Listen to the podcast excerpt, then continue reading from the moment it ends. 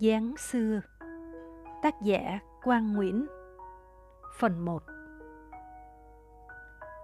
Dạo này giữa cái chợ xã, người ta cứ đồn ầm ĩ lên về việc Hương từ chối lấy chồng kỹ sư xây dựng vì còn chờ người yêu quay trở lại. Đó là chuyện hết sức bình thường của tình yêu trai gái. Nhưng tại sao người ta lại nói ra nói vào, bàn tán sôi nổi và là đề tài chính để bình luận giữa bàn dân thiên hạ mà chẳng có chút liên quan gì đến họ. Thì ra cái nguyên nhân chính là thằng Hùng và nhỏ Hương yêu nhau đã ba năm rồi mà sao vẫn chưa thấy nên duyên nên nợ. Ngày ấy, Hùng đi bộ đội. Suốt mấy năm mới ra quân trở về. Về rồi thì tiếp tục đi lao động nước ngoài. Để Hương ở lại chờ đợi ngót nghét đã gần 10 năm dài đằng đẵng. Chẳng ai dại khờ ngốc nghếch như nhỏ Hương bỏ ra cả đoạn dài thanh xuân nơi quê nhà, chỉ để chờ với mong. Mà cũng chưa chắc hùng trở về sẽ cưới hương làm vợ. Cũng có thể hùng đã có gia đình, đang sống biệt lập ở tận nơi xứ người, hoặc một tỉnh nào đó trong nước mà hương không hề hay biết tới. Người ta nói cũng đúng, chẳng có cô gái nào xinh đẹp đảm đang, từ chối hết mối này tới mối khác. Tới dạng hỏi chỉ vì để chờ người nơi phương xa trở về. Mà từ lúc đi tới bây giờ, chẳng có bất cứ tin tức gì. Trừ khi cô gái đó quá nặng tình, với cái tánh trung thủy, luôn tôn thờ cái dáng người xưa cũ, không thay lòng độ dạ. Người ta chia hẳn hai luồng ý kiến đối nghịch. Một là trách, hai là cảm thông. Trách là tại sao cậu Hùng đi lâu đến vậy, chẳng có liên lạc gì, mà Hương còn một lòng hy vọng Vài năm thì chẳng ai nói đến làm gì, nhưng đằng này đến cả gần chục năm. Chưa kể đến thời gian lâu thì tình cảm sẽ phai nhạt. Bởi vì dân gian cũng có câu Đường mòn mà không đi ngang đi dọc Lâu ngày cỏ dại cũng sẽ mọc um tùm Cũng như câu Lâu ngày mà không gặp Gặp lại sẽ hóa người dưng vì đâu có bất cứ nhà thám hiểm nào mà khám phá được hết cái lòng dạ của con người. Cũng chẳng một đài khí tượng nào mò đo được tận đáy sâu cạn của con người ra sao. Ai rồi cũng sẽ theo thời gian thay đổi ít đi hoặc nhiều hơn. Người ta cảm thông là vì đời người con gái một khi đã yêu là yêu rất chân thành, không thay lòng đổi dạ. Ai lại quên câu hẹn ước mà qua cầu sang sông. Huống gì, Hùng đi làm kiếm tiền để về lo một đám cưới hoành tráng, thậm chí lớn nhất ở trong vùng, và để cuộc sống ấm đầy đủ cho tương lai về sau. Cây cầu một túp lều tranh, hai quả tim vàng, để nói lên sự nghèo nàn có nhau, nó trừ hẳn là thực tế hiện hành trong cuộc sống đời thường. Thử hỏi, nếu sống mà không có tiền, khó khăn, vất vả, thiếu thốn thì liệu có hạnh phúc như thế mãi được không? Chính vì thế Hương chờ đợi. Cũng chẳng có gì gọi là khờ khạo hay ngu si ngốc nghếch. Đâu phải cứ thấy kỹ sư, bác sĩ thì lao vào rồi bỏ mặc người yêu đang vất vả kiếm tiền nhằm xây đắp hạnh phúc bên nhau. Chuyện có như thế mà ngày này qua ngày nọ, người ta cứ bàn tán như chính là câu chuyện của họ nằm trong đó mặc dù biết đứng về phía nào rồi cũng thấy có lý đều như nhau. Ôi đúng là cái chợ đời, nó chẳng bao giờ im lặng. Cây cầu không mở thì chợ vẫn đông. Cũng như câu trai khôn tìm vợ chợ đông, luôn luôn thực tế, dẫu cho có qua bao nhiêu thế hệ đi chăng nữa. Đã là chợ thì phải đông, mà đông quá thì thành ra ồn ào. Không riêng gì tiếng rau bán hàng, tiếng nói, tiếng cười của những người chung quanh, mà còn là nơi xuất bản nhiều tin tức nhất trong cuộc sống. Bắt tin và lan tin rất nhanh, thậm chí còn nhanh hơn cả tòa soạn báo, loa phát thanh và cả luôn truyền hình. Luôn cập nhật thông tin mới nhất và nóng nhất trong ngày. Chuyện ông này đánh bà kia, cô này giật hụi, chú kia ngoại tình, chị này lừa dối lừa tiền. Anh kia vợ bé, cờ bạc truyền men, Đúng là trong nhà chưa tỏ, mà ngoài ngõ đã tường. Chuyện gì mà ở chợ đã biết, thì xác minh rằng tất cả những nơi thôn xóm cũng đều biết như nhau. Cái tin nhỏ giang ở xóm trên không chồng mà lại có chữa đã gây xôn xao, tạo thành tiêu đề xấu để người ta tha hồ mà mỉa mai bình phẩm. Trước đó, Giang và bà Tư mẹ cô vẫn mang rau ra chợ bán. Nhưng từ khi con gái chữa hoang, bà Tư không dám đi ra ngoài. Mọi chuyện chợ búa đều nhờ hàng xóm mua giúp để tránh việc người đời cứ gặp mặt rồi nói ra nói vào. Đó là vào tháng 10, mùa nước lũ năm ấy. Con đê sắp vỡ. Nhà nước phải tăng cường lực lượng biên phòng để kịp thời ứng phó. Năm ấy bộ đội về làng nhiều lắm. Họ dựng lên những căn lều giả chín nằm rải rác ở khắp các thôn xóm bao quanh từ đầu đến cuối. Đập đề ngăn lũ để giúp đỡ dân làng. Người ta cũng vui khi thấy các anh về, vì sóng vắng hàng ngày lại trở nên đông đúc. Nạn trộm cắp cũng giảm đi đáng kể, và mọi việc nặng nề khiêng vác, một tay bộ đội lo. Họ giúp dân sửa nhà, làm đường và đủ thứ việc to nhỏ. Thiện cảm của người dân dành cho bộ đội luôn khăng khít như máu mủ trong nhà. Những cuộc tình trai gái đến nhanh, vội vàng cũng xuất phát từ ấy. Khi bộ đội rút quân trở về đơn vị, có vô số cô gái buồn vì phải chia tay với người yêu mà chẳng biết khi nào mới gặp lại. Có anh thì giữ đúng lời hứa quay trở về bằng một cái đám cưới sau thời gian hẹn hò. Còn số ấy khá ít ỏi. Nhưng cũng có người đi biền biệt quên đi lời thề xưa. Tệ hơn nữa là để lại những cái thai cho vài cô gái quê mà Giang là một trong những trường hợp điển hình trên. Thấy con gái ngày càng xanh xao, mỗi khi làm đồ ăn hay ọ ọe buồn nôn. Rồi thường xuyên mặc áo rất rộng. Những cử chỉ rất lạ so với thường ngày bà thấy. Nghi ngờ Giang có thai nghén, bà Tư dò hỏi. Cái con kia, mày đố đốn ra rồi phải không? Giang đang lạch rau, nghe xong bỗng tái mặt, ấp a ấp úng. Con... con... Nói mau! Bà Tư hét lớn làm Giang bỗng giật mình. Cô đánh đo một lát, rồi gật đầu xác nhận. Bà Tư hoảng hốt làm rơi luôn cái chén. Miệng sành văng ra tứ tung.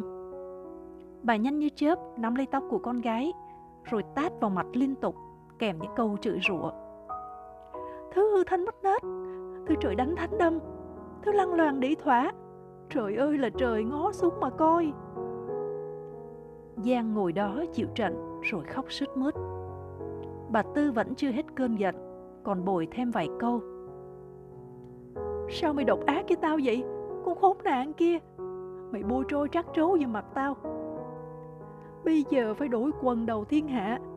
Nói mau Cha của cái thai trong bụng mày là ai Là Là anh Bình Giang còn đang khóc, trả lời tiếng được tiếng mất.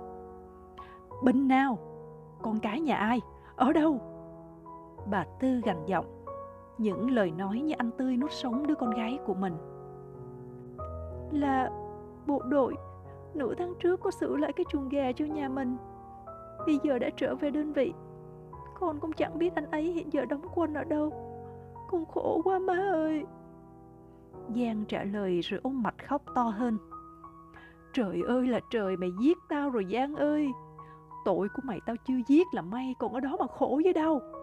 Khổ là con già này chứ không phải mày. Một là mày phá thai, Còn hai là đi ra khỏi nhà tao. Nghe chưa? Cái con thối tha này. Bà Tư nói xong Rồi nắm tóc vò đầu. Vẻ mặt tức giận Lẫn căm phẫn kèm tức tối Giang lại lục van xin nhưng không thay đổi được quyết định của mẹ mình. Phá thai thì cô không nỡ, vì đó là một tội ác tày trời.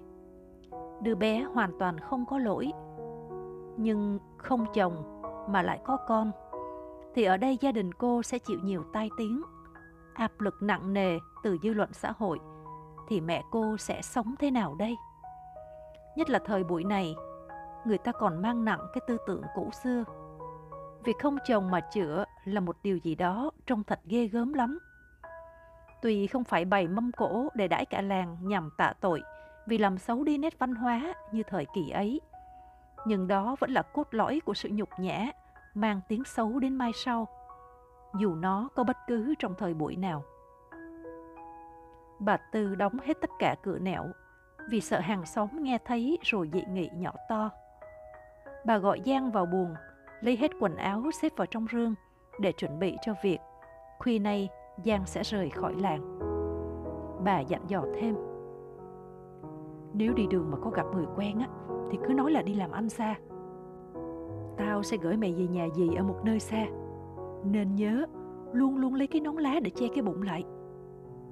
Bà Tư nói xong, rồi viết địa chỉ và dúi thêm vài đồng bạc vào tay Giang. Khuya đó, bà đưa con gái đi ngang chợ để sáng sớm mua vé xe. Cả đêm đó, hai mẹ con cứ ngồi bên nhau, hết nói rồi lại khóc, tay đập mũi liên hồi. Bà cũng thương con, nhưng không thể nào để con ở nhà như từ xưa đến giờ. Phải rời khỏi đây càng sớm càng tốt. Giang đi rồi thì bà thêm vất vả hơn. Một mình lo hết mọi việc. Nhưng đành chịu, chứ biết sao bây giờ.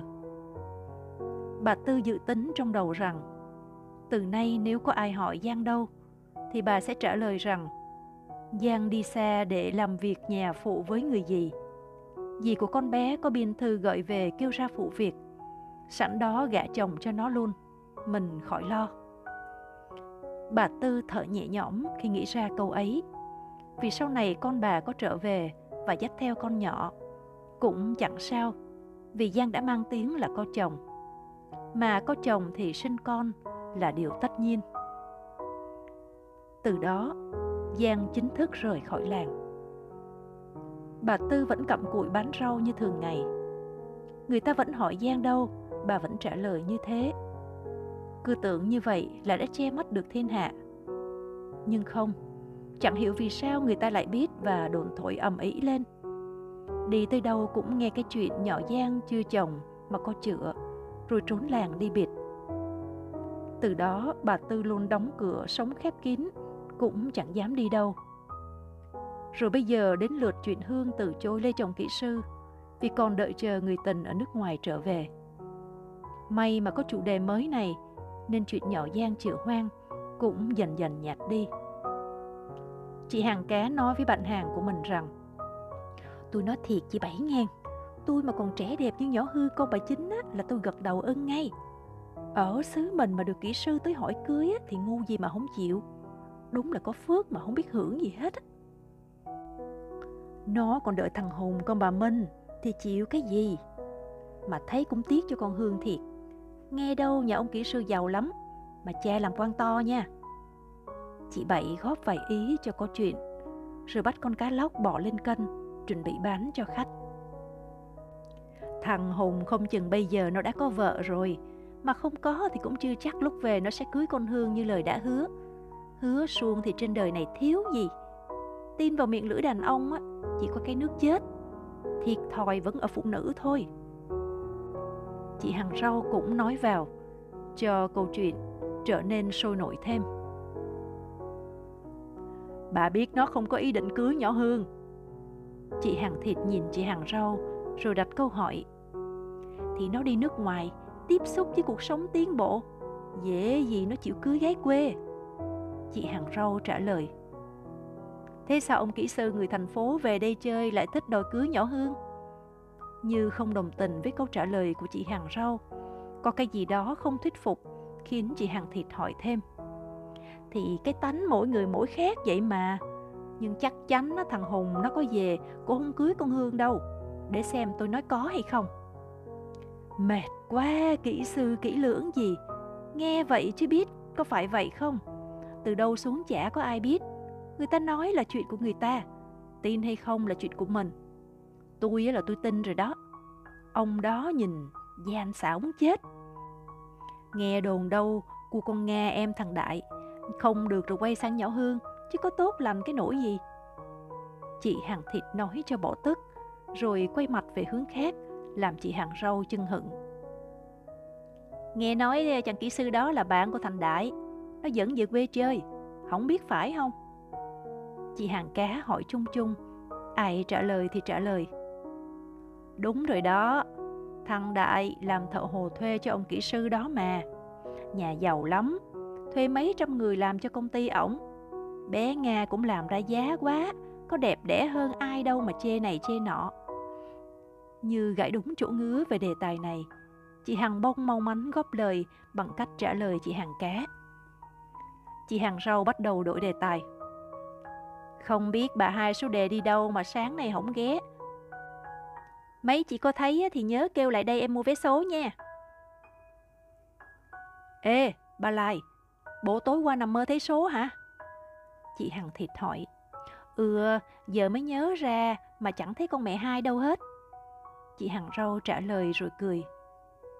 Thấy số mấy về bà Lai? Chị Hằng cá hỏi. Thôi, nói ra mất linh. Rồi chịu lại sổ hỏng trúng, mất công lại mang thêm cái bệnh tức. Thấy cái gì trong mơ, nói ra để chị em cùng bàn cho chính xác hơn. Chị Hằng cá đề nghị. Tùy miệng nói tiết lộ ra sẽ mất linh ứng về giấc mơ tối qua, nhưng trong số họ chẳng ai giữ được trong bụng dù chỉ là một tiếng đồng hồ hoặc thời gian ngắn ngủi. Tôi nằm mơ thấy bị chó cắn ở ngay cái bắp chân. Chị Hằng Râu nói, chó nhỏ hay chó lớn? Hay là con chó lớn? Chị Hằng Thịt nghiêm mặt hỏi. Chó nhỏ là con số 11 đó. Chị Hằng Sâu khẩn khoản trả lời. Họ bàn đề rất giỏi. Nếu trúng thì được tăng bốc lên tận mây xanh. Thậm chí về sau có ai mơ thì tự tìm đến họ để nhờ giải đáp giúp. Còn nếu chiều sổ mà không trúng thì cũng chẳng có sao. Cho đó là bàn chưa tới hoặc thêm một vài chi tiết nhỏ. Điển hình như hôm nọ chị kia mơ thấy con dê đang ăn cỏ ở dưới một gốc cây kế bên cái lu nước. Chị ta ra chợ nhờ người ta bàn về giấc mơ trên. Được dân số đề ngoài chợ bàn rằng con dê tức là 35, mua số 35 đi, chiều trúng thì cho tao ly cà phê. Nhưng chiều đó, đai lại sổ ra là con số 10. Thế là không trúng. Bị thua một số tiền khá nhiều. Chị nọ tức mình đi ra chợ gặp người bàn đề hồi sáng nhằm chất vấn đôi co. Khi chị nọ kể lại giấc mơ một lần nữa, thì chị hàng cá đập tay vào đùi cái đét để tỏ ra hối tiếc về sự thiếu sót của mình. Con dê ăn cỏ với cái cây kế bên cái lu phải không? Vậy là số 10 đúng rồi nè, nghe là cái cây là số 1 nè, số 0 là cái miệng lu, số 10 đúng rồi, trời ơi nó tức. Chắc lúc đó rối quá nên tôi nghĩ không ra. Chị nọ ngậm ngùi ra về với gương mặt tiếc hùi hụi, đành mất số tiền oan. Chẳng biết người ta dựa vào đâu mà lại có những con số ấy. Thật vô lý, chẳng có cơ sở hoặc sách vợ nào liên quan đến vấn đề trên. Nếu nói nó nằm trong những cuốn sách tử vi hoặc bói toán, thì quả thực là nực cười. Tuy nhiên, người có máu đề đóm thì vẫn cho rằng như vậy thậm chí là còn huyền diệu hơn thế nữa. Lại nói đến nhỏ Hương, từ chối lời cầu hôn của chàng kỹ sư mà người ta đang bàn tán xôn xao. Đầu dây mối nhợ là do thằng Đại đi lên thành phố làm phụ hồ, rồi quen biết và rủ về quê chơi. Chàng kỹ sư ấy tên Dương, đi đâu cũng bỏ áo vào quần, trông rất lịch sự bảnh bao. Trên túi áo luôn cài cây bút như người làm việc của một cơ quan nào đó. Nói chuyện rất nhẹ nhàng, lôi cuốn, làm người nghe phải có thiện cảm ngay từ lúc mới tiếp xúc. Thật ra thì Đại cũng biết, Dương chính là kỹ sư xây dựng từ lúc mới về quê. Ban đầu anh còn tưởng Đại làm phụ hồ như chính bản thân mình, hoa ra chẳng phải như anh nghĩ. Càng hãnh diện hơn khi một kẻ ít học như Đại mà có bạn là kỹ sư xây dựng. Điều ấy cũng làm Đại nở mày nở mặt mỗi khi giới thiệu Dương với mọi người trong thôn. Từ lúc hai người trên xe đò để về quê Đại chơi, Dương nói với anh rằng Thật ra tôi là kỹ sư xây dựng, chứ không phải phụ hồ. Sở dĩ tôi đi làm phụ hồ là học hỏi kinh nghiệm xây cất để về sau lãnh đạo vài công trình mà chỉ đạo thi công. Anh cũng biết rồi đó, nếu muốn làm việc lớn thì đòi hỏi phải thao việc nhỏ trước tiên. Thấy đôi mắt của Đại có vẻ ngờ vực chưa tin hạnh. Dương lấy trong ví cái thẻ có in hình mình. Phần ở trên có ghi chữ kỹ sư màu đỏ rất lớn. Phần dưới là họ và tên, rồi một vài con số mà Đại không hiểu đó là ký hiệu gì. Anh nghĩ rằng đó có lẽ là bằng cấp hoặc số phép hành nghề. Đại khái là vậy. Đại bỗng nhiên có thiện cảm và kính trọng Dương hơn. Khác với trước, cứ nói ngang ngang, rồi chọc ghẹo xem thường vì cho rằng Dương là thằng lười biếng. Cứ anh em là muốn chết, thì Dương lại trốn đi hút thuốc hoặc lẩn tránh đi nơi khác, nặn việc để tự do đi cô gái đó đây. Bây giờ thì khác rồi, bao nhiêu cái ác cảm ấy đã không còn. Dương cũng cảm thấy bản thân mình có giá trị hẳn lên một tầm cao. Dương rất thích Đại giới thiệu với tất cả mọi người anh chính là kỹ sư. Những lần như thế, trong bụng nó xôn xao, trông sung sướng rất khó tả. Trong nhà của Đại, ai cũng đều có thiện cảm với Dương, nhất là cha mẹ. Cha mẹ Đại hay khen ngợi và cho rằng anh không bằng một phần hai của Dương. Không những là một người học cao, anh nói lễ phép, vẻ bề ngoài thanh lịch, có nghề nghiệp ổn định, mà lại không kiêu căng vân váo. Thử hỏi trong cái sống này, ai được như Dương? Chắc chắn sẽ đi trên mây và khinh thường những người ở chung quanh cho xem.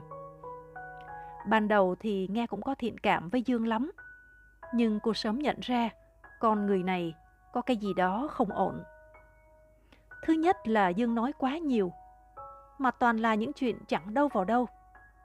Thứ hai là màu mè những cái không cần thiết. Điển hình như đi đâu cũng bỏ áo vào quần. Cây bút luôn gắn dính liền trong túi áo, mặc dù Dương hoàn toàn không viết bất cứ một chữ nào. Chỉ để tượng trưng cho có. Thứ ba là chưa biết gì về Nga mà đòi yêu đương rồi hứa hẹn đủ thứ. Tuy nhiên những ý kiến trên của Nga đều bị gia đình bác bỏ và cho rằng cô chưa đủ tầm nhìn để đánh giá về con người của Dương. Bà Thanh thường rầy con gái. Người ta là dân trí thức thứ thiệt, nên quen với việc bỏ áo vào quần và luôn mang theo cây bút. Đó là thói quen, mà đã quen rồi thì khó mà từ bỏ. Mày không biết gì hết trơn. Những lần như thế, Nga chỉ im lặng, chẳng nói thêm. Có khi bực mình khi nghe Dương nói những lời sáo ngữ bên tai đề cập đến chuyện yêu đương. Cô hét lên. Tôi nể anh là bạn của anh tôi, nên tôi cho anh ở đây. Anh còn nói những lời đó thêm lần nữa tôi mở anh ra khỏi nhà. Từ đó, Dương nhận ra Nga rất khó cua, lại đanh đá chu ngoa. Không như cha mẹ cô và cả anh Đại. Vậy là Dương đành bỏ cuộc mà chẳng có lấy một chút hy vọng nào. Rồi hôm Đại và Dương ngồi trước nhà đánh cờ tướng. Thầy Hương đạp xe vào tới sân, trên tay cầm một khúc vải hồng nhạt. Cô gọi to. Nghe có nhà không anh Đại? Đại không ngước lên, trông cầm nhìn xuống bàn cờ đang tập trung cao độ để so tài với đối thủ. Nó ở phía sau nhà, có gì không Hương? Dạ, em đi may đồ, mang vải sang cho con Nga nó may áo dài. Hương dựng xe đạp, rồi đi ra phía sau gọi nghe. Đại nhìn theo không chớp mắt. Hương đẹp hơn cả Nga và cách nói chuyện cũng quá là dễ thương. Không như Nga một từ dạ cũng chẳng có khi tiếp chuyện. Anh nói thì cộc lốc khó gần. Nga đi lên, dùng thước dây để đo rồi nói cười cùng Hương. Mày áo dài đã chuẩn bị làm đám cưới với anh Hùng phải không? Nga hỏi. Đâu có, May để đi đám tiệc, chứ cưới hỏi gì đâu. Hương thẹn thùng trả lời. Từ đó đến nay có tin tức gì của anh Hùng không Hương? Không thấy gì cả. Hồi đi bộ đội thì thường viết về cho tao lắm. Nhưng từ khi đi xuất khẩu lao động thì một lá cũng chẳng có. Hương buồn bã trả lời. Thôi ráng chờ đi, rồi anh Hùng cũng sẽ về làm đám cưới với mày. Anh Hùng không phải con người bạc bẽo, tao luôn tin như vậy. Chắc là do nước ngoài mà thư từ về đây khó đấy thôi. Đừng nghe người ta nói ra nói vào mà thay lòng đổ dạ nghe Hương. Tao cũng không biết sao nữa Nga ơi. Chán lắm. Không biết anh Hùng có nhớ tới tao không nữa. Hay là giờ đã có vợ rồi Quên tao luôn rồi cũng nên á. Không đâu. Anh Hùng không phải hạng người đó. Mày cứ tin tao. Anh ấy vẫn thương mày Vẫn nhớ mày từng ngày Mong muốn có tiền nhiều để sớm về xây tổ ấm Sao mày biết? Nga ngập ngừng, vì câu hỏi bất ngờ từ Hương. Thì... Ờ, thì... Thì sao hả Nga? Thì ba đứa mình chơi chung với nhau từ hồi giờ mà, nên cũng biết tính tình nhau thôi. Hương cười vui và xem đó là một lời động lực để tiếp tục chờ đợi. Hương nhìn ra, bắt gặp ánh mắt của Dương đang nhìn cô chằm chằm và nở nụ cười xã giao. Cô cũng cười lại như một phép lịch sự xưa nay. Cô ghé vào tai nga hỏi nhỏ. Người đó là ai mà trông lạ quá vậy Nga? Hình như không phải người làng mình. À, ông đó làm chung với anh đại thành phố, rồi rủ về đi chơi. Tao tưởng đâu bồ mày chứ. Hương nói rồi cười cùng nga Trời, có chuyện đó hả? Phải được như anh Hùng thì may ra... Nghe hốt hoảng vì nhận ra mình vừa vụt miệng lỡ lời. Cô vội vàng bảo chữa ngay. Cái tánh ông đó kỳ lắm, không được như anh Hùng của mày đâu. Thấy cách bào chữa của mình vẫn chưa hợp lý. Tự nhiên bồ mình thì liên quan gì đến Hùng mà cô lại nhắc đến. Vì nói đến cô chứ đâu phải Hương. Cô bối rối và lảng sang chuyện khác. Được rồi, khoảng một tuần qua lấy nha Hương. Hoặc tao mang qua nhà cho mày cũng được. Khỏi tiền công gì hết á. Thôi để tao trả tiền. Lần nào qua may mày cũng không lấy tiền. Tao ngại chết đi được á. Lần này mày phải lấy tiền. Tao về đây. Hương bước chân ra về. Nga đưa tay vào ngực thở phào. May quá, Hương không để ý tới câu nói ấy. Dương vẫn đưa mắt nhìn theo cái dáng của Hương đạp xe vừa ra đến đầu ngõ. Anh nhìn Đại rồi hỏi. Nhỏ đó là ai vậy Đại? Nhỏ Hương là bạn với Út Nga. Nhà ở trên này chút xíu. Nó có chồng chưa Đại? Chưa. Người yêu nó đi xuất khẩu lao động ở nước ngoài. Chắc bây giờ cũng đã có vợ rồi. Tội nghiệp con nhỏ, cứ ở nhà đợi suốt. Mày có thường sang nó chơi không? Có chứ, tao sang đánh cờ với chú út nó suốt kia mà. Như cá gặp nước, mặt của Dương sáng lên. Cơ hội làm quen với Hương đang lên cao chót vót. Với ngoại hình lịch lãm, lại anh nói khôn khéo, không trước sau gì cũng sẽ chinh phục được Hương. Tài tán gái của Dương từ xưa đến nay đã đạt đến đỉnh điểm, hệ cua là phải dính. Tỷ lệ thất bại là cực kỳ thấp. Huống gì có cái thẻ kỹ sư xây dựng bên mình, nó như một lá bùa hộ mệnh mà trước giờ luôn giúp Dương chiến thắng biết bao nhiêu là cô gái. Gã ngước lên nói với Đại rằng, Mày đánh cờ tệ quá, Không ấy đưa tao sang ấy để đánh với chú Út con Hương. Chú Út nó là cao thủ cờ tướng của xóm này đó. Đại nói rồi lắc đầu cười trừ, Chính vì cao thủ nên tao mới muốn giao lưu, Nhằm để học hỏi và trau dồi thêm. Đại thì chẳng muốn đưa đi nhưng gã cứ thuyết phục. Thôi thì cứ chịu ý. Biết đâu sau này gã giúp đỡ gì đó trong công việc Như chính gã đã hứa thì sao? Chơi với kỹ sư xây dựng Thì đằng nào cũng có lợi cho công việc xây dựng của mình. Cơ hội thăng tiến sẽ mở rộng thanh thang. Từ một người phụ hồ thì tương lai sẽ lên thợ chính. Thêm một bậc nữa sẽ trở thành chủ thầu nếu giữ mãi miết mối quan hệ tốt này. Kể từ đó, Dương sang hay nhà Hương uống cà phê rồi chơi cờ cùng chú út. Thật ra thì việc đến nhà Hương là chuyện hết sức dễ dàng, mà Dương cứ tưởng đó là quá khó khăn nên mới nhờ Đại đưa sang. Biết vậy thì gã cũng chẳng nhờ vả làm gì để mất công bệ chuyện vì trước đó Dương đã cua nghe mà Đại chính là người mở đường. Chẳng lẽ bây giờ cua em gái của bạn không được rồi chuyển qua cua con nhỏ bạn của em bạn? Vậy thì Đại và Nga sẽ nghĩ gì về gã? Nghĩ tới điều ấy, Dương tặc lưỡi, thấy nó nhiều khê lắm. Thế nào thì Nga cũng sẽ tiết lộ với Hương về bộ mặt thật của gã. Nhưng thế thì đã sao? Mục đích chính của gã là đi cua gái kia mà. Chẳng lẽ cua không được nghe thì gã không có quyền cua người con gái khác hay sao? Biết đâu Hương sẽ siêu lòng, nặng tình với gã rồi chấp nhận tất cả mà không cần phải nghe ai nói. Việc ấy cũng có thể xảy ra kia mà. Nhà Hương có một tiệm tạp hóa nhỏ. Phía trước cây trứng cá có đặt vài cái bàn để bán cà phê cho khách tới uống, trò chuyện và chơi đánh cờ. Đa số đều là những người lớn tuổi ở trong xóm.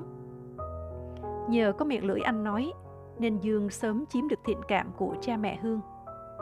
Đôi khi gia đình Hương mời gã vào ăn cơm, cũng chẳng biết là mời thật hay chỉ là mời cho có lệ. Nhưng gã chỉ cười và lắc đầu từ chối. Riêng chú út thì chẳng ưa gì gã. Vì mỗi lần đi nước cờ nào hơi khó, thì gã hay ngước mặt lên nhìn, nhướng chân mày rồi cười ha hả như tỏ ý khinh thường đối thủ. Mặc dù ván nào gã cũng thua.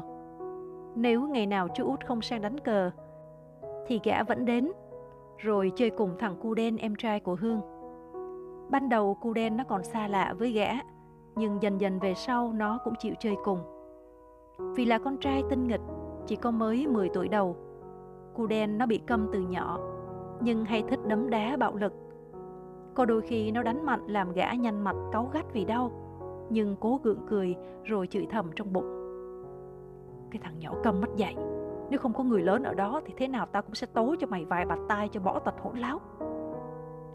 Tức lắm, nhưng gã vẫn phải chịu đựng.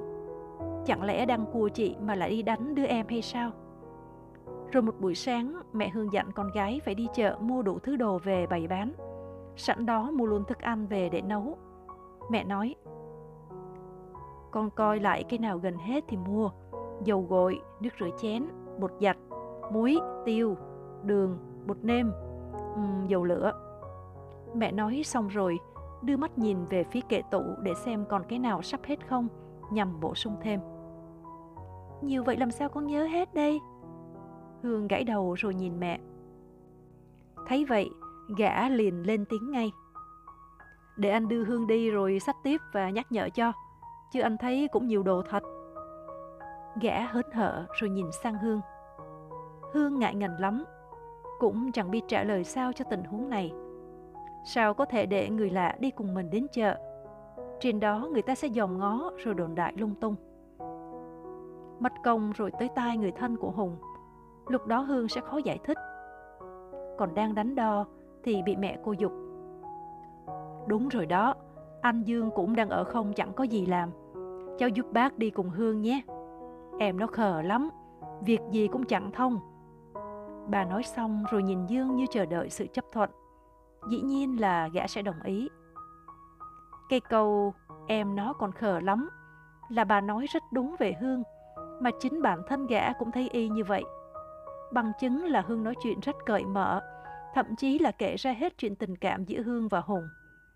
Đã có nhiều lần Dương bàn ra để Hương quên Hùng, để gã có thêm cơ hội nhằm mở rộng tiến sâu vào trong.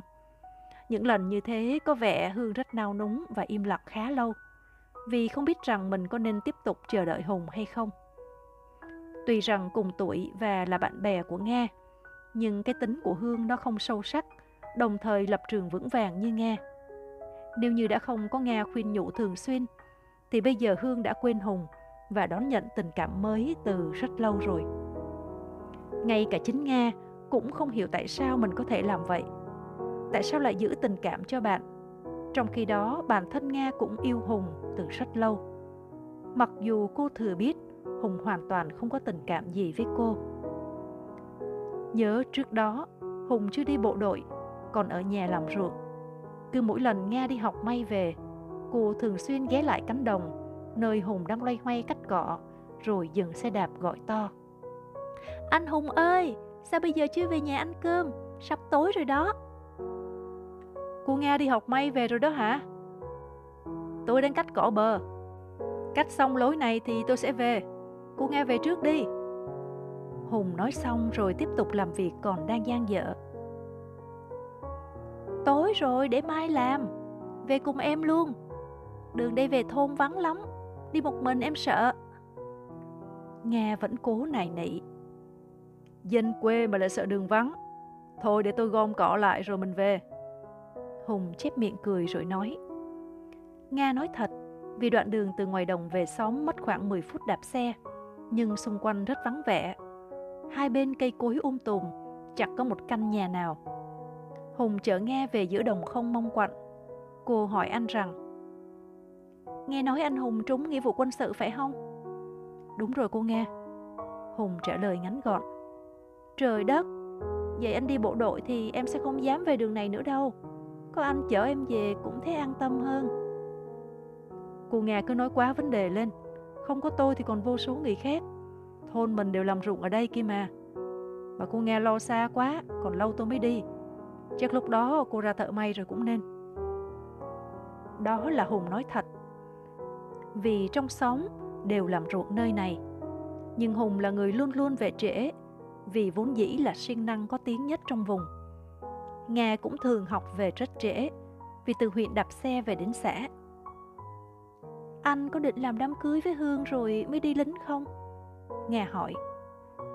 Ai lại cưới vợ mà để vợ thui thụ một mình ở nhà? Tôi dự định ra quân, rồi đi làm kiếm tiền. Cuộc sống dư dả thì lúc đó mới tổ chức cưới hỏi. Hùng cười rồi đáp. Ừ, anh Hùng tính cũng phải. Chứ xứ mình mà cuộc sống vất vả thì không mấy là hạnh phúc đâu. Bởi vì Hương cũng không có cái nghề kiếm ra tiền, nên tôi phải ra sức mà làm thôi. Bởi vậy nên em mới đi học nghề may nè. Cũng mong muốn sau này chồng em đỡ vất vả hơn. Ừ, cô ngài biết nghĩ đó, xa xôi cho tương lai đó. Ai lấy cô làm vợ thì quả là có phúc ba đời. Kể từ đó, cứ mỗi chiều Hùng chở Nga về, cô cũng chẳng biết đã yêu Hùng từ lúc nào. Mọi việc trong nhà, cô đều gọi Hùng sang giúp. Vì anh Đại suốt ngày đi làm kiếm tiền vắng nhà nên chẳng biết nhờ ai. Nghĩ mà buồn cười, cái sống gì mà toàn là đàn bà con gái, người già và trẻ em, còn thanh niên chẳng có mấy ai. Cứ ai có việc nặng nề ngoài khả năng thì sang hàng xóm mà nhờ thanh niên đến lo liệu. Hùng cũng đã từng làm rất nhiều việc cho nhà của Nga. Điển hình như cái hàng rào còn đến nay là do Hùng chặt che làm giúp. Chẳng phải Nga có cảm tình với Hùng là từ chỗ đó, vì không có anh thì cũng rất nhiều người khác đến làm phụ thôi. Vấn đề ở đây chính là anh thuộc người hiền lành, chất phác. Tuy không phải là mẫu đàn ông lý tưởng hay đẹp trai tới nỗi mà khiến những cô gái phải điêu đứng ôm mộng. Nhưng dù sao trong mắt của Nga và Hương, anh vẫn nổi trội hơn so với những người còn lại. Bằng chứng là cả Nga và Hương đều yêu anh hết lòng. Từ lúc anh nhận ra Nga có cảm tình với mình, anh thường xuyên tránh né, thậm chí không dám đi ngang qua nhà cô. Cũng chẳng phải anh sợ Nga, mà đúng hơn là sợ Hương hiểu sai về anh. Rồi tình bạn giữa Nga và Hương cũng sẽ sớm tan vỡ. Nhưng anh cũng cảm thấy an tâm vì Nga rất ý tứ. Cho tới thời điểm này thì chính Hương cũng không biết rằng Nga đang có tình ý với anh. Vì bản thân vốn không có cái nhìn sâu sắc nên cô chỉ nghĩ đơn giản cả ba quá thân thiết là bởi vì đã chơi chung với nhau từ thuở xa lắc xa lơ. Ngày gia đình Hùng làm tiệc để mai tiến anh lên đường nhập ngũ. Cả chiều đó, Nga và Hương cùng sang phụ chị Hạnh để nấu nướng. Hương thì cười nói rất vô tư. Riêng Nga thì tâm tư nặng nề, chẳng có tiếng cười nào. Dĩ nhiên là Nga buồn. Thay vậy chị Hạnh hỏi nay em bận hả Nga? Hạnh, người chị cả của Hùng hỏi. Dạ, tối qua thức khuya may đồ, giờ em thấy đau đầu quá trời. Thôi em về nghỉ đi, để chị và Hương ở đây nấu được rồi. Dạ, không sao đâu chị hai, em cũng thấy quen rồi. Chị hai là tiếng gọi chung mà nào giờ cả Nga và Hương đều gọi thế. Nga nói thức khuya may đồ là có thật, vì trước đó một ngày nghe Hùng báo tin sắp chuẩn bị lên đường. Cô chẳng biết tặng gì cho anh để có cái gọi là kỷ niệm. Cô vốn là người sâu sắc và chu đáo, chỉ muốn tặng những gì mà chính đôi tay tự làm ra, chứ không phải như Hương mà lên chợ mua vài món đồ để tặng cho người yêu trước lúc lên đường. Thế là cô vội vàng lấy cây thước dây chạy sang nhà Hùng để đo đạc cho anh. Cô thì thầm nói khẽ. Anh Hùng sắp xa nhà nhập ngũ, em chẳng biết tặng gì, thôi để em may cho anh bộ đồ. Hùng gỡ tay cô ra, gương mặt chưa hết sự ngỡ ngàng, kèm với nỗi lúng túng. Cô nghe may đồ cho tôi làm gì? Tôi đi bộ đội chứ có phải đi du lịch đâu mà quần xinh với áo đẹp.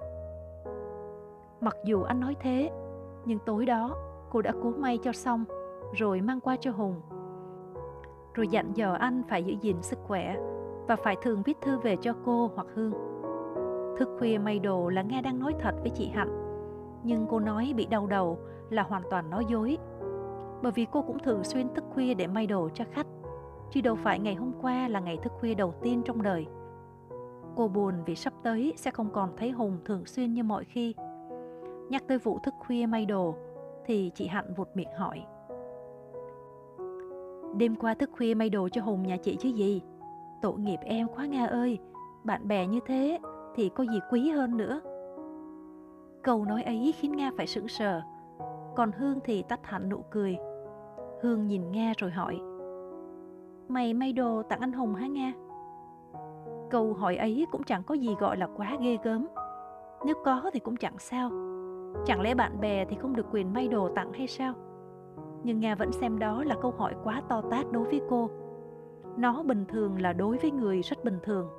Còn với cô thì điều ấy bất thường là bởi vì cô đang yêu Hùng. Nên nghe Hương hỏi, Nga sững sờ giật mình là phải. Thay Nga còn đang lưỡng lự, thì Hùng lại làm vị cứu tinh chen vào trả lời thay cho cô. Đúng rồi, anh có đặt cô Nga may giúp bộ đồ để mặc. Tiền công và vải anh đã trả đủ cho cô Nga từ tối hôm qua rồi. Em đừng bận tâm nha. Anh phải dùng từ tiền công để Hương khỏi phải nghi ngờ. Chứ thật ra anh có trả bất cứ đồng nào cho Nga đâu. Bây giờ mới thấy cả Hương và Nga đều thở phào nhẹ nhõm. Nga nhìn anh như muốn nói cảm ơn. Và ngay lúc này cô cảm thấy thương Hùng nhiều hơn. Đã có rất nhiều lần cô muốn gạt phăng cái tư tưởng yêu Hùng ra khỏi con người mình. Vì anh không yêu cô, anh đã có Hương. Chưa nói đến Hương chính là bạn cô. Yêu đơn phương như thế thì chỉ có duy nhất mình cô tự đeo gông. Khổ vào mình. Biết thế, nhưng sao cô không thể làm trái với cái tư tưởng ấy? Sáng sớm hôm đó, cô cùng Hương thức dậy thật sớm để tiễn chân Hùng ra chợ, chuẩn bị lên đường.